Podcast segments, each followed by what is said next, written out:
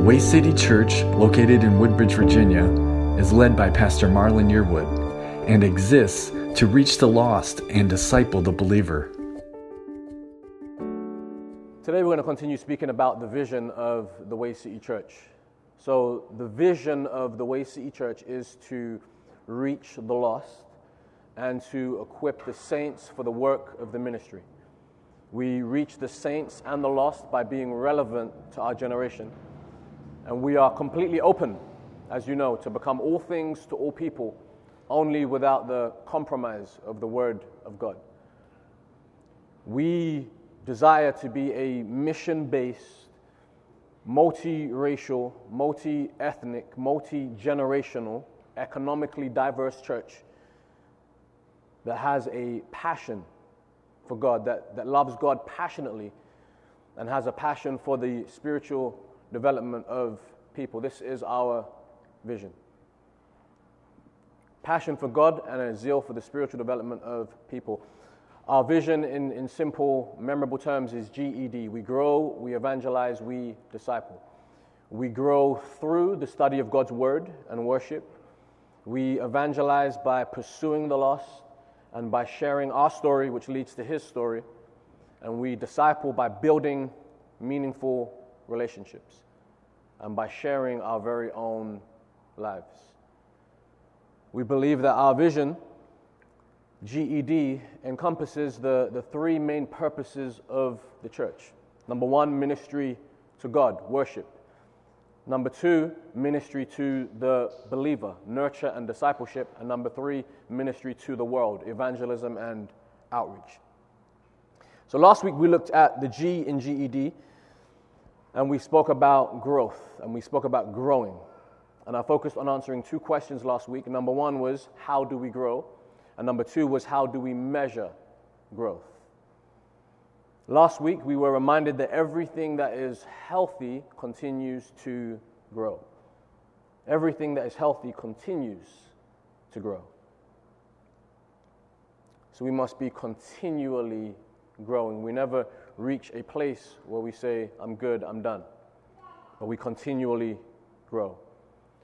And I hope that last week, as we spoke about growth and we spoke about spending time in God's Word, I hope that we were able to begin to put God's Word into practice last week by spending time with Him, by having personal devotion with Him each and every single day. So I hope that we were not only hearers of the Word, but that we were doers of the Word and that we practiced it immediately. Today we focus on, on the E in GED, which is evangelism. When, when Billy Graham was asked the question, Who will be your successor?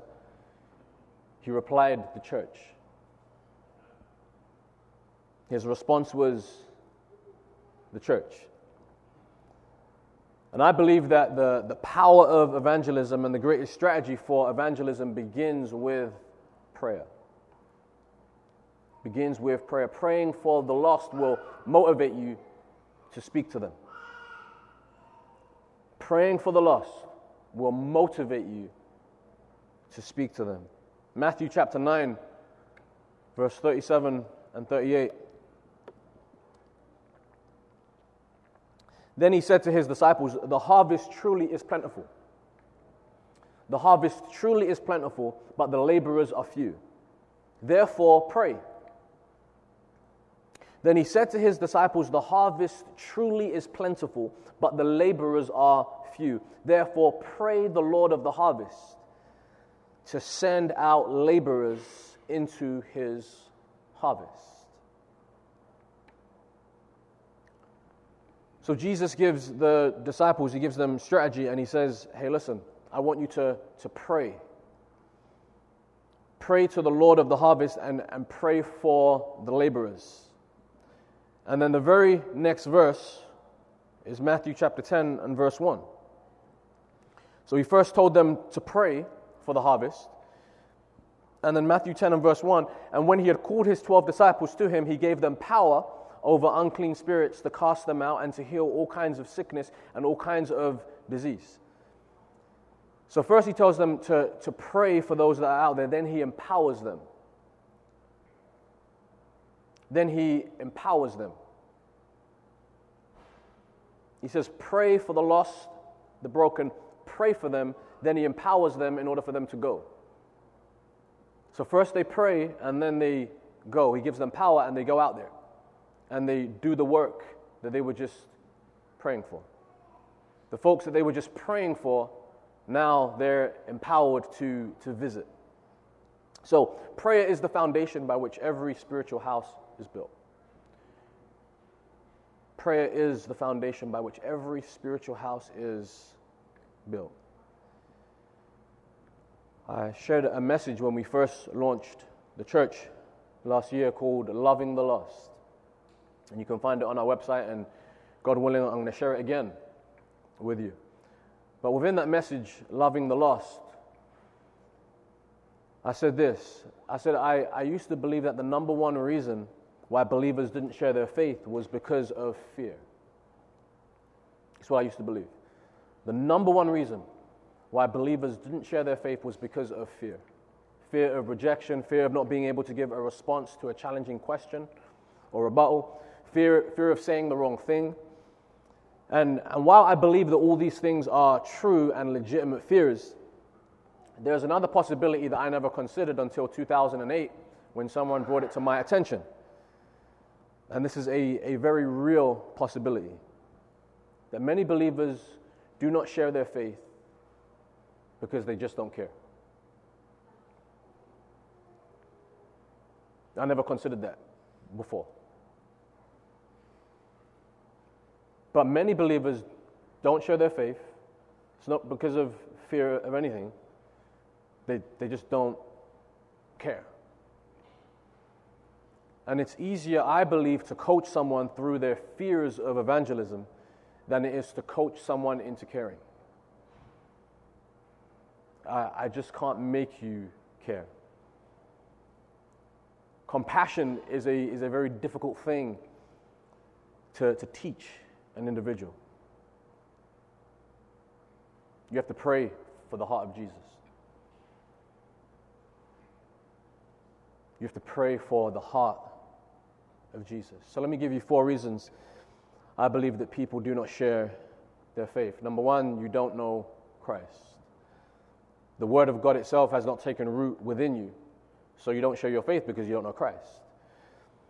Number two is fear, whatever those fears may be. Number three is that you don't feel equipped.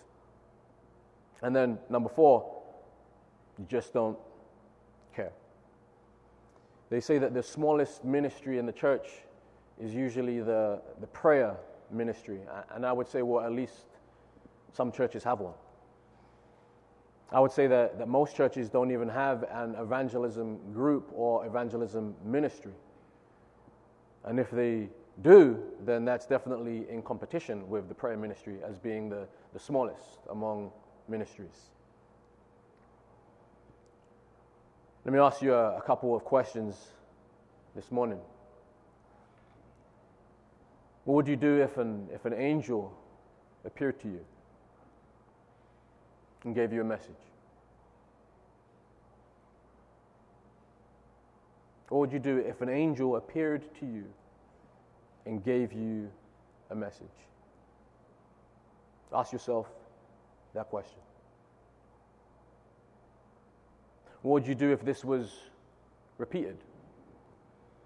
An angel appeared to you for three days and gave you the same message. what would you do? And how would you respond? I guess my question is how, how seriously would you take it?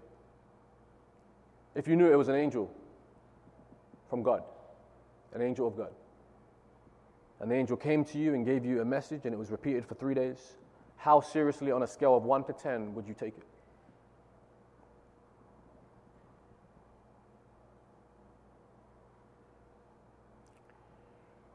Most of you, I believe, would say a 10. Now, I want to say this to you do not exalt the, the supernatural over the simplicity of the word. Do not exalt the supernatural over the simplicity of the word of God. God's word has given to you a message. God's word has revealed to you a message, and it tells you to evangelize. God's word commands it. God's word commands you to evangelize if you are a believer. So let me, let me get this straight. For many, if an angel appeared to them and gave them a, a message, they would embrace it and they would respond to it. But they reject God's word that brings to them a, a message continually of evangelism that they reject.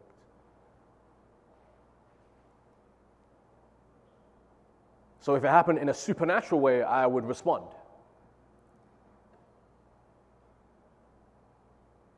But if it's just God's word, I'll reject. Mark 16 and verse 15. And he said to them, This is Jesus speaking, and he said to them, Go into all the world and preach the gospel to every creature. He said to them, Go into all the world and preach the gospel to every creature. He who believes and is baptized will be saved, but he who does not believe will be condemned.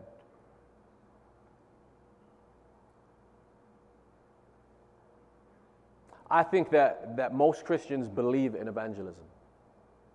I think, I think we all believe in evangelism. We believe that we should do it. However, many times the issue is this what we believe and what we do are completely different. That's the, that's the problem with us as believers. Many times, what we believe and what we do are completely different. What we believe versus what we do. As Christians, we, we've been trained to, to answer questions without ever understanding our answers. But we know what the right answers are. And I think that's how we're trained in life, right? We're, we're trained to, to have the right answers to the questions of tests, but never really understand the information.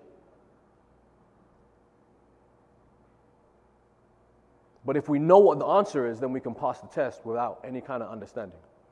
And we bring that into Christianity, right? Where we know how to say the right things. We know the Christian language but we don't yet practice and do what it tells us to do. But we can blend in and fit in pretty well without actually obeying what the Word of God says. I want to show you a testimony this morning. It's about eight minutes long on the screens. And this is one of the most powerful testimonies on evangelism that I've ever heard one of the most powerful testimonies on evangelism, and it's called the, the Man from George Street. And, and every now and again, I want you guys to understand this, every now and again in history and in our lives, God will, God peels back the curtain. And He allows us to see what's going on behind the scenes. And this is one of those stories. And when God does that, when God peels back the curtain and allows us to see what's going on behind the scenes, it is truly amazing. So, this is one of those stories. This message is non copyright. Duplication is encouraged. A number of years ago, in a Baptist church in Crystal Palace in southern London, the Sunday morning service was closing, and a stranger stood up at the back, raised his hand, he said, Excuse me, Pastor, can I share a little testimony? The pastor looked at his watch, he said, You've got three minutes. And this man proceeded, he said, I've just moved into this area. I used to live in another part of London. I came from Sydney in Australia. And just a few months back, I was visiting some relatives. And I was walking down George Street. You know where George Street is in Sydney? It runs from the business hub out to the rocks, the colonial area. And he said, a strange little white-haired man stepped out of a shop doorway, put a pamphlet in my hand and he said, excuse me, sir, are you saved? If you die tonight, are you going to heaven? He said, I was astounded by those words. Nobody had ever told me that. I thanked him courteously, and all the way on British Airlines back to Heathrow, this puzzled me. I called a friend who lived in this new area where I'm living now, and thank God he was a Christian. He led me to Christ, and I'm a Christian, and I want a fellowship here. And Baptists love testimonies like it. Everyone applauded and welcomed him into the fellowship. That Baptist pastor flew to Adelaide in Australia the next week. And ten days later, in the middle of a three-day series in a Baptist church in Adelaide, a woman came to him for counseling and he wanted to establish where she stood with Christ. And she said, I used to live in Sydney. And just a couple of months back, I was visiting friends in Sydney, doing some last minute shopping down George Street, and a strange little white-haired man, elderly man, stepped out of a shop doorway, offered me a pamphlet, and said, excuse me, ma'am, are you saved? If you die tonight, are you going to heaven? She said, I was disturbed by those words. When I got back to Adelaide, I knew this Baptist church was on the next block from me, and I sought out the pastor, and he led me to Christ. So, sir, I'm telling you that I am a Christian. Now, this London pastor was now very puzzled. Twice, within a fortnight, he'd heard the same testimony. He then flew to preach in the Mount Pleasant Baptist Church in Perth.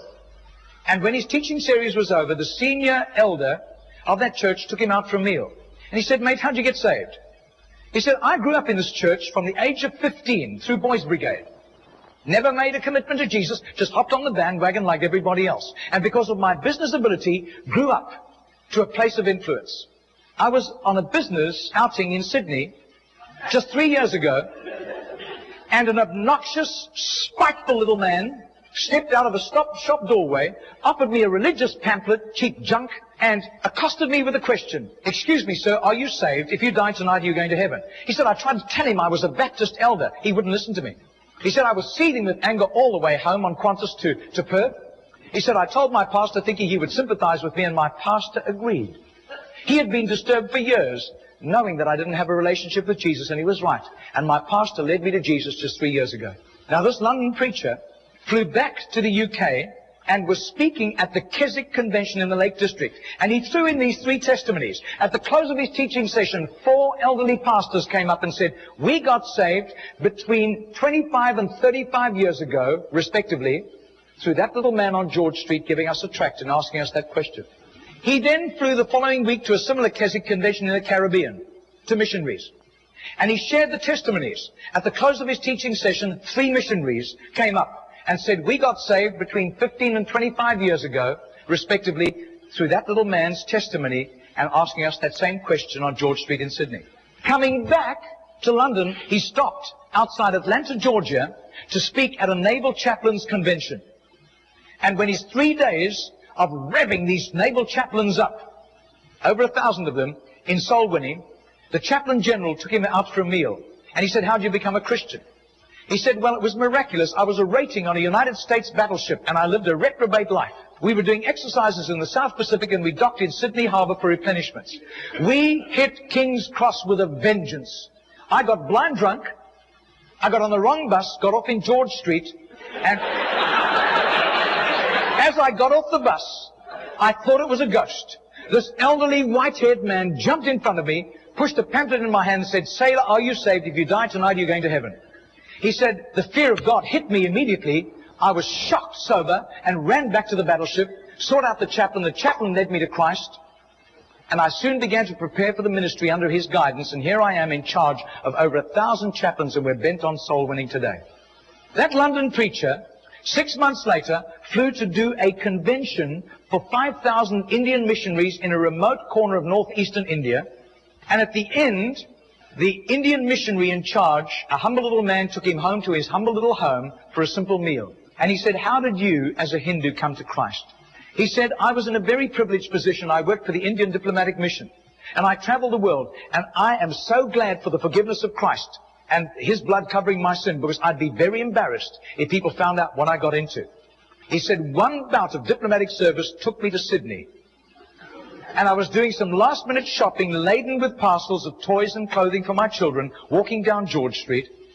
And this courteous little white-haired man stepped out in front of me, offered me a pamphlet, and said, excuse me, sir, are you saved? If you die tonight, are you going to heaven? He said, I thanked him very much, but this disturbed me. I got back to my town, I sought out the Hindu priest, and he couldn't help me. But he gave me some advice. He said, just to satisfy your curious mind, nothing else, go and talk to the missionary in the mission house at the end of the road. And that was fatal advice. He said, because that day the missionary led me to Christ. I quit Hinduism immediately and then began to study for the ministry. I left the diplomatic service and here I am by God's grace in charge of all these missionaries and we are winning hundreds of thousands of people to Christ. Well, eight months later, that Crystal Palace Baptist pastor was ministering in Sydney. in Gymea, southern suburb of Sydney. And he said to the Baptist minister, do you know a little man, an elderly little man who witnesses and hands out tracts on George Street? And he said, I do. His name is Mr. Genor, G-E-N-O-R. But I don't think he does it anymore. He's too frail and elderly. The man said, I want to meet him. Two nights later, they went around to this little apartment, knocked on the door, and this tiny, frail little man opened the door. He sat them down, made them some tea, and he was so frail he was slopping tea into the saucer as he shook. And as he sat with them, this London preacher told him all these accounts over the previous three years. This little man sat with tears running down his cheeks. He said, my story goes like this.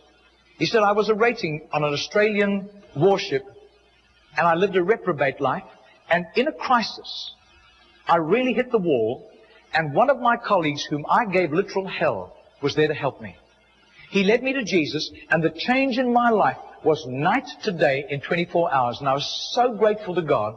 I promised God that I would share Jesus in a simple witness with at least 10 people a day. As God gave me strength. Sometimes I was ill, I couldn't do it, but I made up for it for other times. I wasn't paranoid about it, but I have done this for over 40 years, and in my retirement years, the best place was on George Street. There were hundreds of people. I got lots of rejections, but a lot of people courteously took the tracts and he said, in 40 years of doing this, I've never heard of one single person coming to Jesus until today.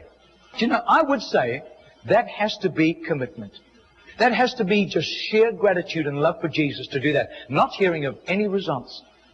Margarita did a little count. That's 146,100 people. That simple little non-charismatic Baptist man influenced somehow to Jesus.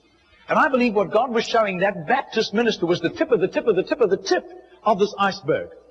Goodness knows how many more had been arrested for Christ and were doing huge jobs out in the mission field.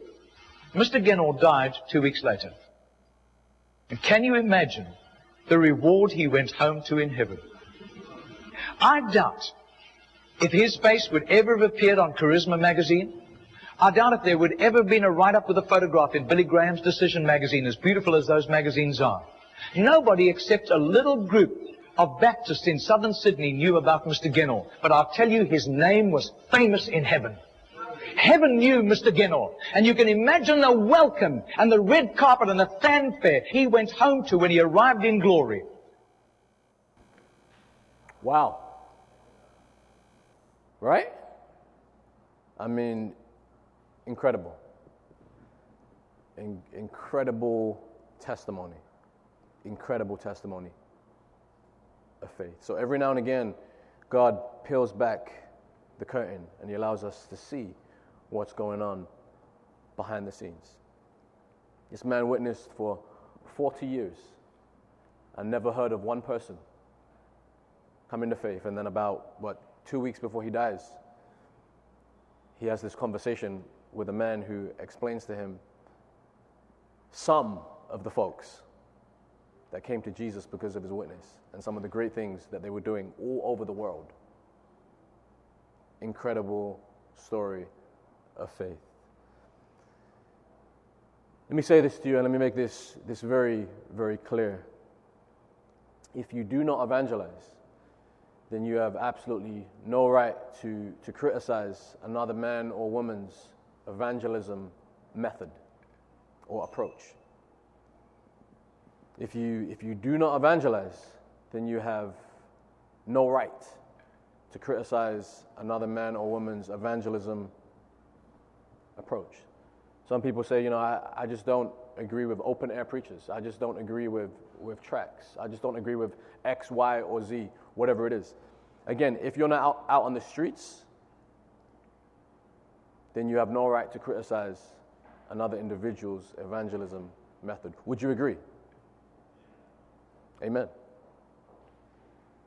So, so if you're out on the streets, then I'll listen to, to the methods that you have. But if you're not, then, then you really have no say in this matter. At TWCC, we evangelize by pursuing the lost and by sharing our story, which leads to his story. I want to get rid of some uh, major misconceptions real quick. You thought perhaps that it was the evangelist's job to evangelize. Remember Ephesians 4 11 and 12? We went over this. He gave some to be apostles, prophets, evangelists, pastors, and teachers for the equipping of the saints for the work of the ministry. He gave some to be apostles, prophets, evangelists, pastors, and teachers for the equipping of the saints for the work of the ministry.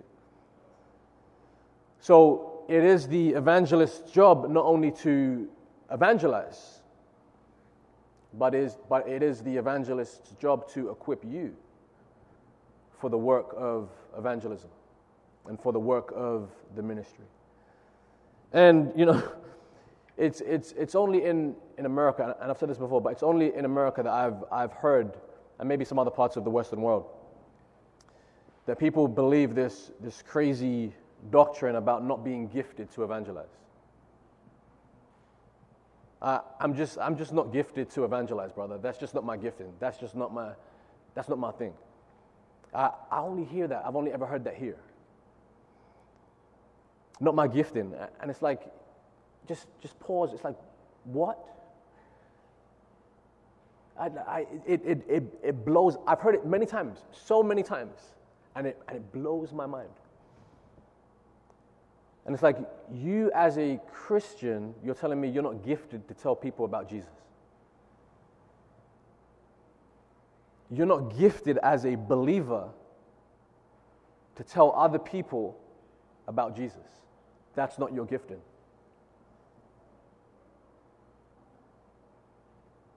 It's impossible. It's impossible, my friend. Impossible. Interestingly, everyone wants to know what their calling is. Everyone wants to know what their, what their purpose is, God's, God's plan for their life. Everyone wants to know that. Right? Lord, what's your plan for me? What's your purpose for me? What's my calling? What's my ministry? The question is, why do you want to know it? Why? Why do you want to know God's calling for your life? Why do you want to know His plan for your life? Why do you want to know?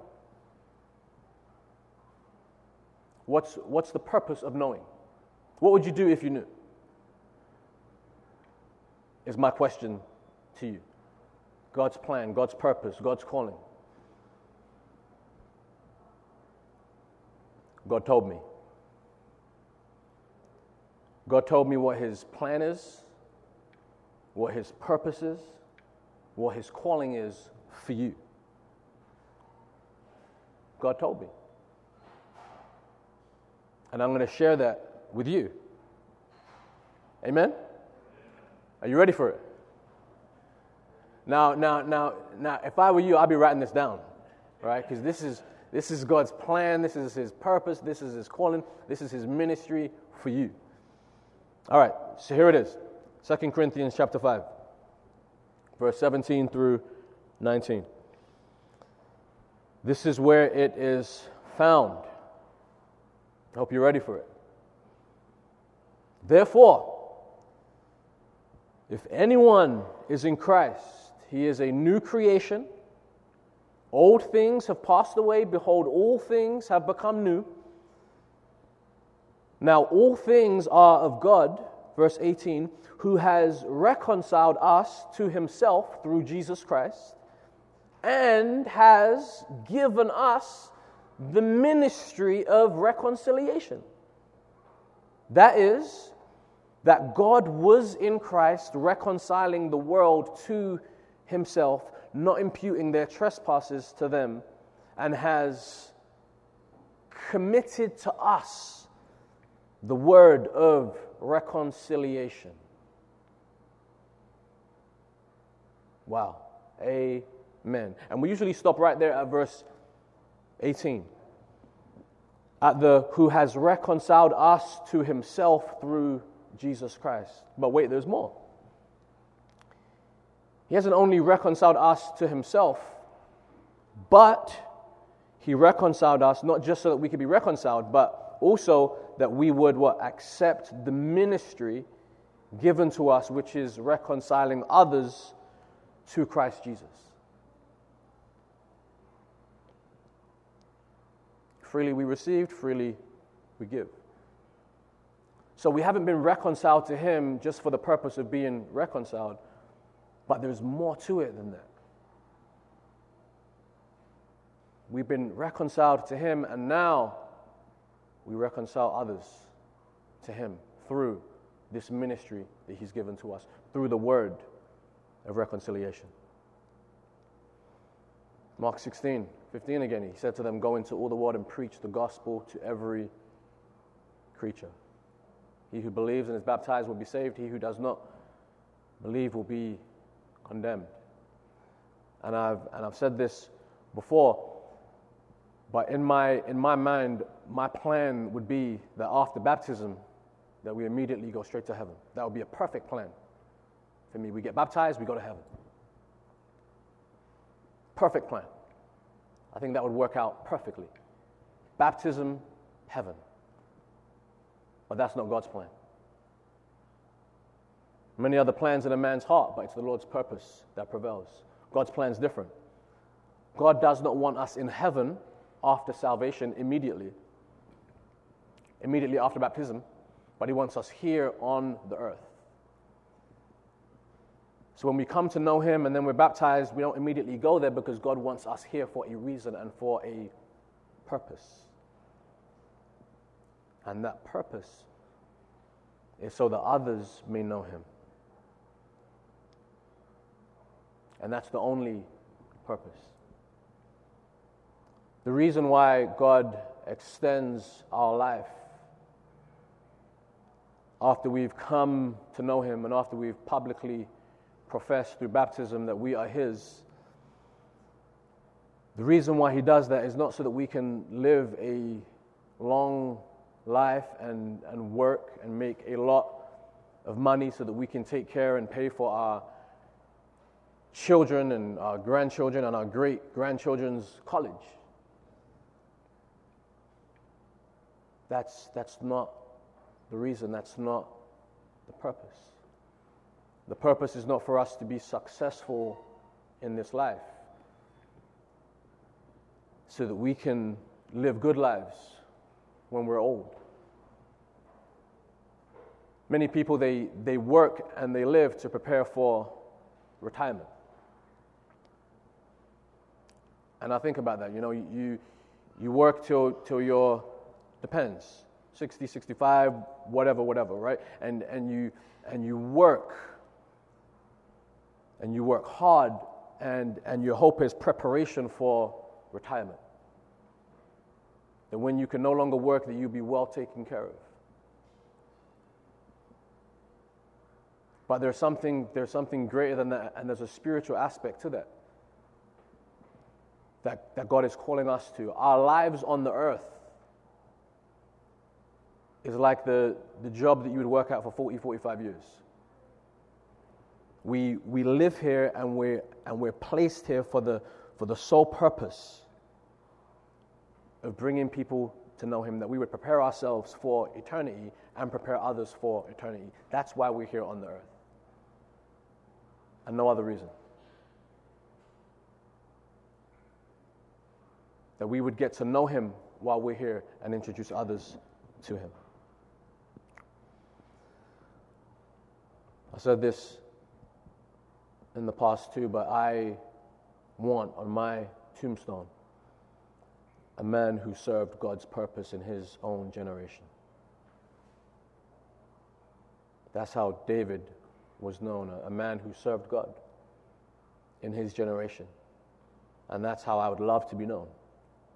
On my tombstone, a man who served God's purpose within his own generation. There's nothing greater than that. There's nothing greater that we can do in this life. And yes, God calls us to, um, to other forms of work. Yes, He does. And rightfully so. But that's not the main thing. That's what I want to remind you of this morning. That's not the main thing. The main thing is that people would know Him. And we could, we could stop there today because that's really the, the, the point of the message that you would know that truth, that you would know it, That you would know it, that you would know it, that you would know it. That's, that's the purpose of today's message. And that you would hear it and that you would be obedient to God's word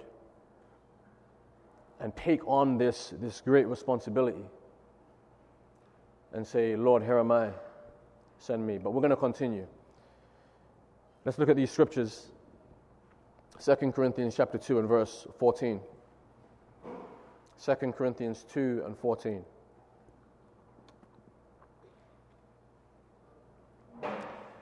Now, thanks be to God, who always leads us in triumph in Christ, and through us diffuses the fragrance of his knowledge in every place.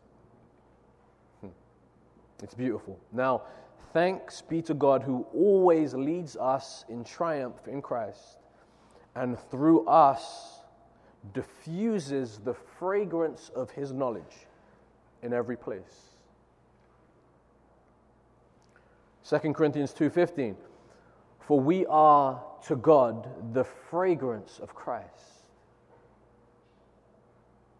That's powerful. For we are to God the fragrance of Christ among those who are being saved and among those who are perishing. We are the fragrance of Christ. Through us, He diffuses the fragrance of his knowledge in every place. That's who we are. And I'm going to read this in the, in the NLT, verse 14 and 15 and 16. But thank God, he has made us his captives and continues to lead us along in Christ's triumphal procession. Now he uses us to spread the knowledge of Christ everywhere like a sweet perfume. Our lives are a, Christ like fragrance rising up to God. But this fragrance is perceived differently by those who are being saved and by those who are perishing. To those who are perishing, we are a dreadful smell of death and doom. But to those who are being saved, we are a life giving perfume. And who is adequate for such a task as this? Beautiful. Another misconception. Have you guys ever heard this? Preach the gospel, and when necessary, use words. Preach the gospel, when necessary, use words. I hate that. I do. I, I, I, I do. I, I hate that preach the gospel, and when necessary, use words. I don't know about you, but I'm most effective when I speak. I'm most effective in, in sharing the gospel when I speak. And, and I understand that your life and your actions can, can definitely hinder someone from receiving what you're saying. I totally understand that. If your life is contrary to what you say you believe, that I understand. But you better use words when you share the gospel, my friend. When you share the gospel, use words. Words are important. Words are what He has given to us. So we often say that, I believe, as a crutch, not to share the gospel. Oh, yeah, I, I share the gospel every day just walking around, just, just going to the grocery store. When people see me, I'm the gospel. Everywhere I go, I share the gospel with my life. No.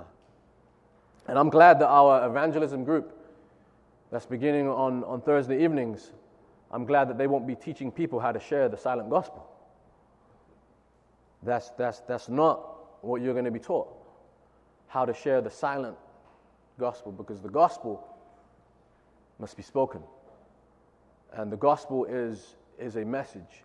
And yes, it's a message that we live out, but it's also a message that we proclaim through our words. Amen, church.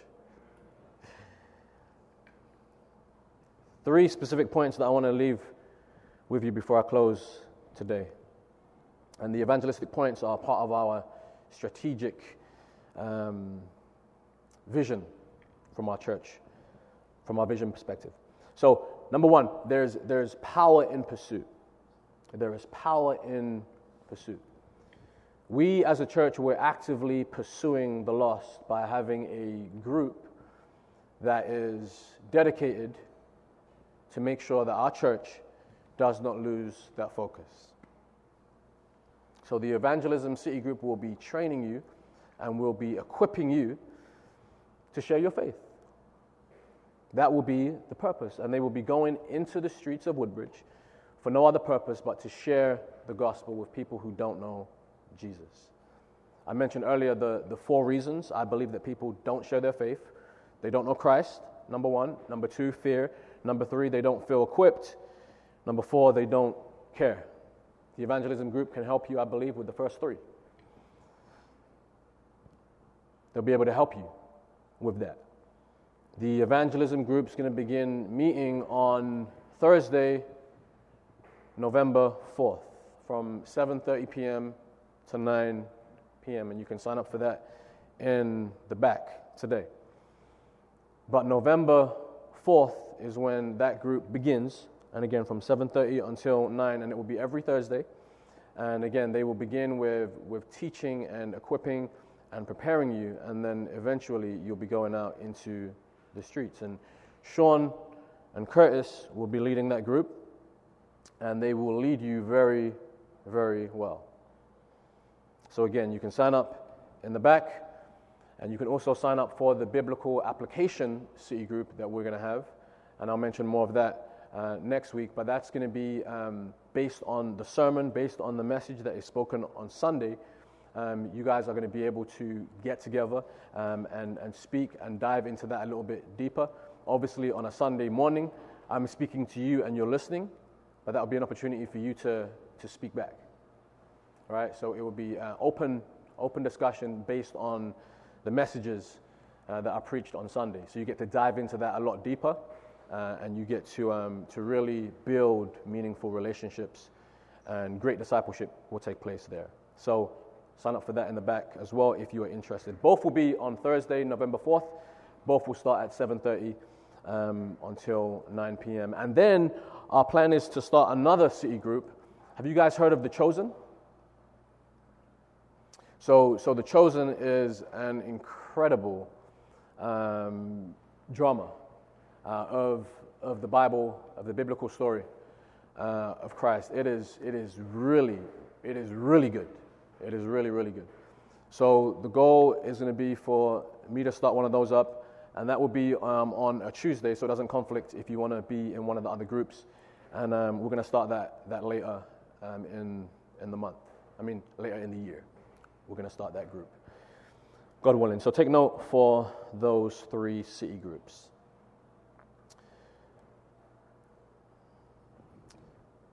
Luke 19 and verse 10, right? He came, Jesus came to seek and to save that which was lost. It's the purpose why our Lord and Savior came to seek and to save that which was lost. And then before he left, he gave us the Great Commission. Mark 16, in Luke as well, and also in Matthew chapter 28. So, there's power in pursuit, number one. Number two, there's power in your story. There's power in pursuit, there's power in your story. Your testimony is powerful. And it's a very simple and, and easy way to share your faith. You've experienced it, you've lived it, you know it. Now share it. Share what God has done in your own life. Because no one can deny what Jesus has done in you. No one can deny that. Revelation chapter 12 and verse 11. And they overcame him by the blood of the Lamb and by the word of their testimony. And they did not love their lives to the death. Now, in context, this verse is talking about overcoming Satan. But within this verse, it's also revealed to us that there's truly tremendous power that's available and that works within us when we share our testimony. Within our testimony, there's, there's a power that is there. So there's power in our story, in your story. And then finally, there's power in an invitation. There's power in an invitation, inviting someone. There is power in that. The woman at the well in John chapter 4, she encountered Jesus. She came to the well because she thought that she needed physical water. That's why she came to the well. And you guys can, can read that. We won't read that for sake of time. But she left the well full of spiritual water. She came for physical water and she left with spiritual water. And she was satisfied without ever taking a sip of the natural. She was satisfied by the spiritual because Jesus offered her something. But then this woman, she goes home, she goes to her town, and she tells all the men a story and invites them to come and see a real man. And there was something about that invitation that, that caused the men from that town, the men from that city, and, and, and all came because she invited them to the feet of Jesus, and they came to Jesus. And when they came to Jesus, their life was transformed, but they came to Jesus because of her invitation. They, they stayed with Jesus and was transformed by Jesus because of his words, but they came to him because of her invitation. That's why they came. So there's power in an invitation. And again, you guys can read that story in John chapter 4. There's power in an invitation. Freely we received, so freely we are to give. In my conclusion, if you're in here today and you don't know Jesus, here's the, the simple message of the good news that's available for you here today. And if you do know Jesus, then here are some simple steps in sharing your faith with someone who does not. First of all, before I get into the steps, I want you to understand that, that, that, um, that religion is all about ladders. Religion is all about ladders. Ladders. It's about bridging the gap between us and between God. And every single religion teaches us how to climb ladders, trying to get to God, right? Your works is one step closer to God on this never ending, everlasting ladder. And if you do good, if you do good things, you can get one step closer. But no one has ever climbed the ladder. No one's ever made it to the top because you can't.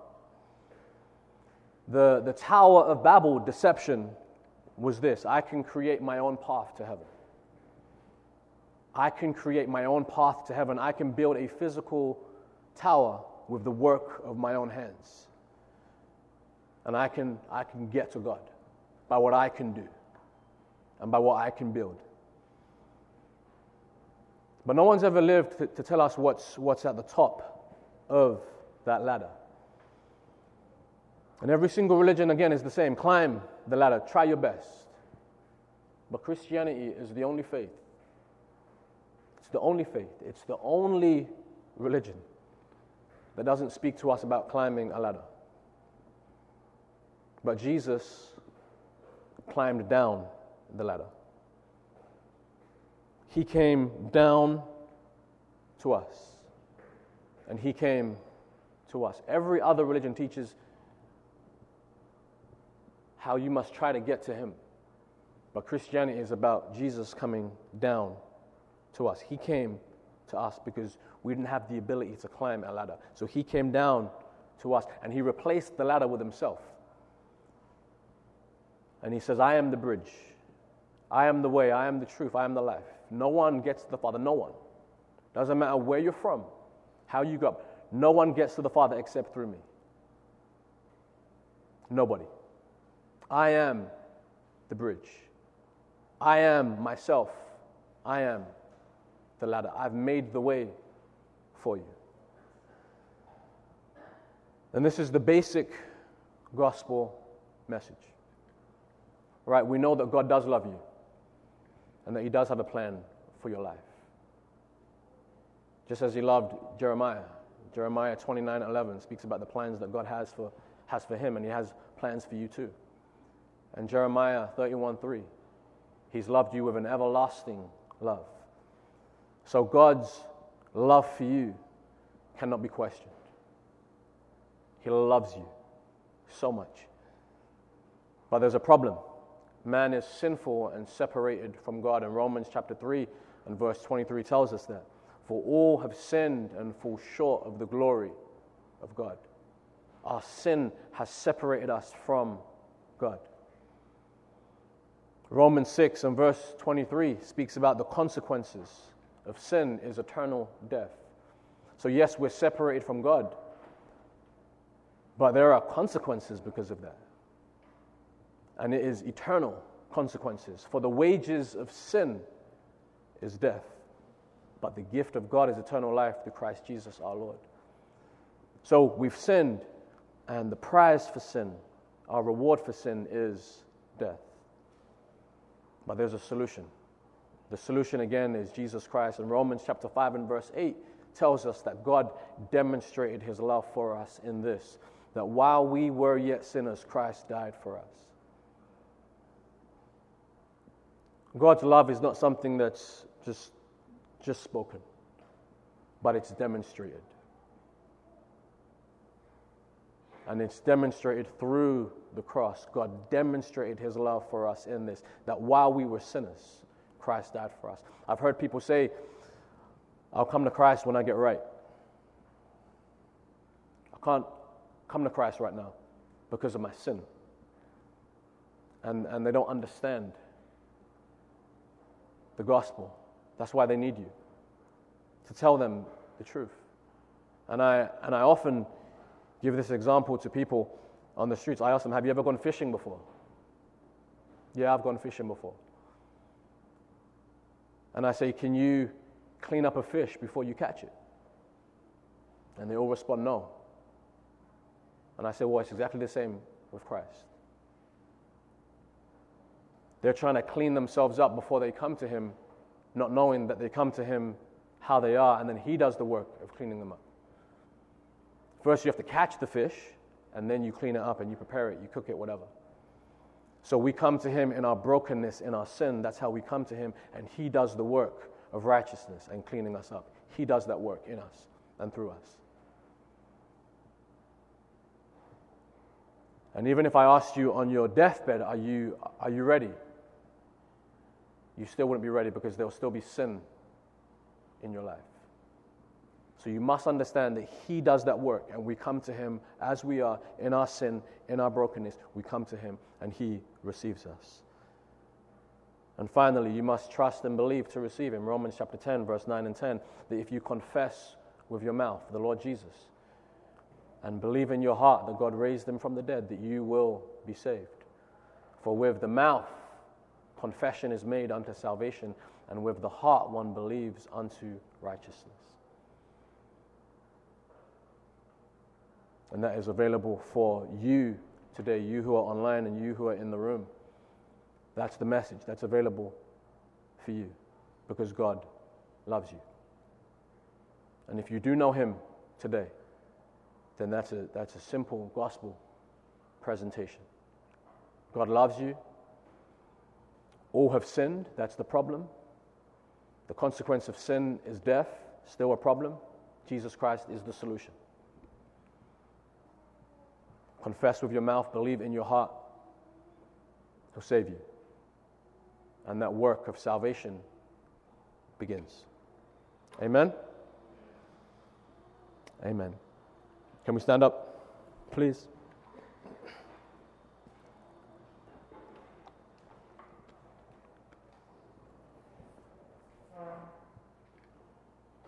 Bow your heads, please.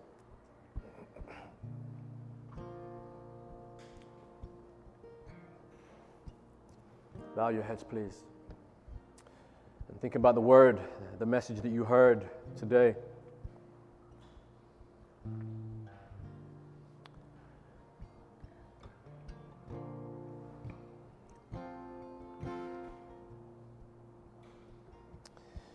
There's, um, I remember I was in Oklahoma in, um, in Bible college. And I remember I was, um, I was leading an, an evangelism. I used to lead an evangelism group every Saturday night and would go out on the streets and, and evangelize and, and share our faith and so on. But there was also an evangelism group that met on Saturday mornings, and someone else led that. And there was one morning where they couldn't lead, so they asked me to come in and to, and to lead that group. And I remember that we, we did our training session and everything else, and then we had to decide where to go that morning. And I remember clearly uh, the Holy Spirit saying Walmart, just, just prompting that you guys need to go to Walmart. So I remember I was driving the, the uh, 14 passenger bus or whatever, and there was a couple buses. Um, and I remember just, just getting lost and, you know, and, and couldn't find it, but I almost went somewhere else. But, but I kept hearing this impression go to Walmart, go to Walmart. So found my way, and we got to Walmart. And, and we had an amazing time of evangelism that day. Um, many people shared their faith, and you know, people professed faith in Jesus. And that was that was Saturday. Now on Wednesday or Thursday, we had um, a call center, and we basically would call the people that we ministered to during the week to see how they were doing, to check in with them. And one of the names on the list, so we we called on that that Thursday or whatever, and when we called, the, the sister of, of the young man uh, answered the phone.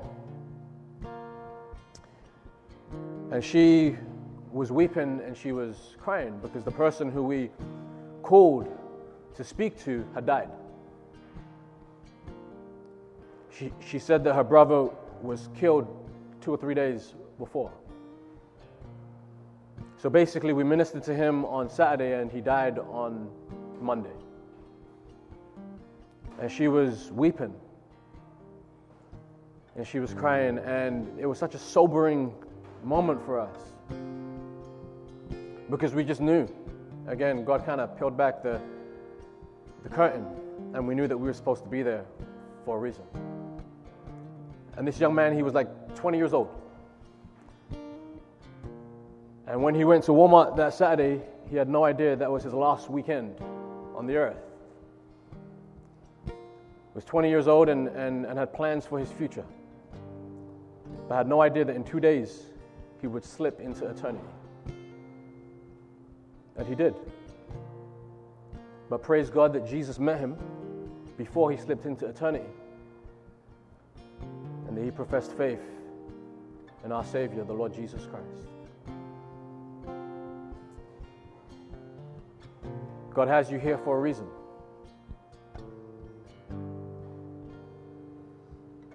Sometimes we're going to hear stories like the ones I shared and like the one that we saw on the screen today. And sometimes we'll have no idea when we share our faith, the result.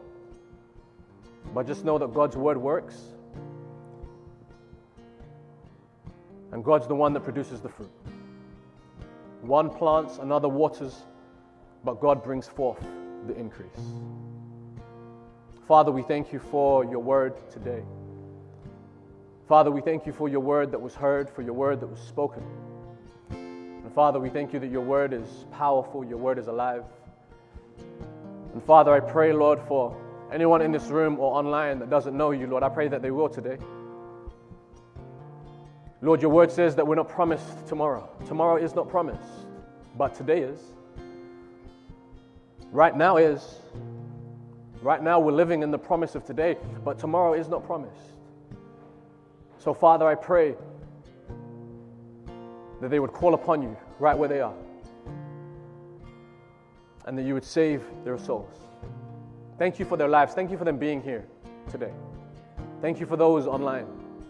And Father, for those that do know you, thank you, Lord, for them bringing this message of truth to their neighbors and those around them. We bless you, Father. We magnify you. We glorify you. We'd love to hear from you. Visit us at thewaycitychurch.org.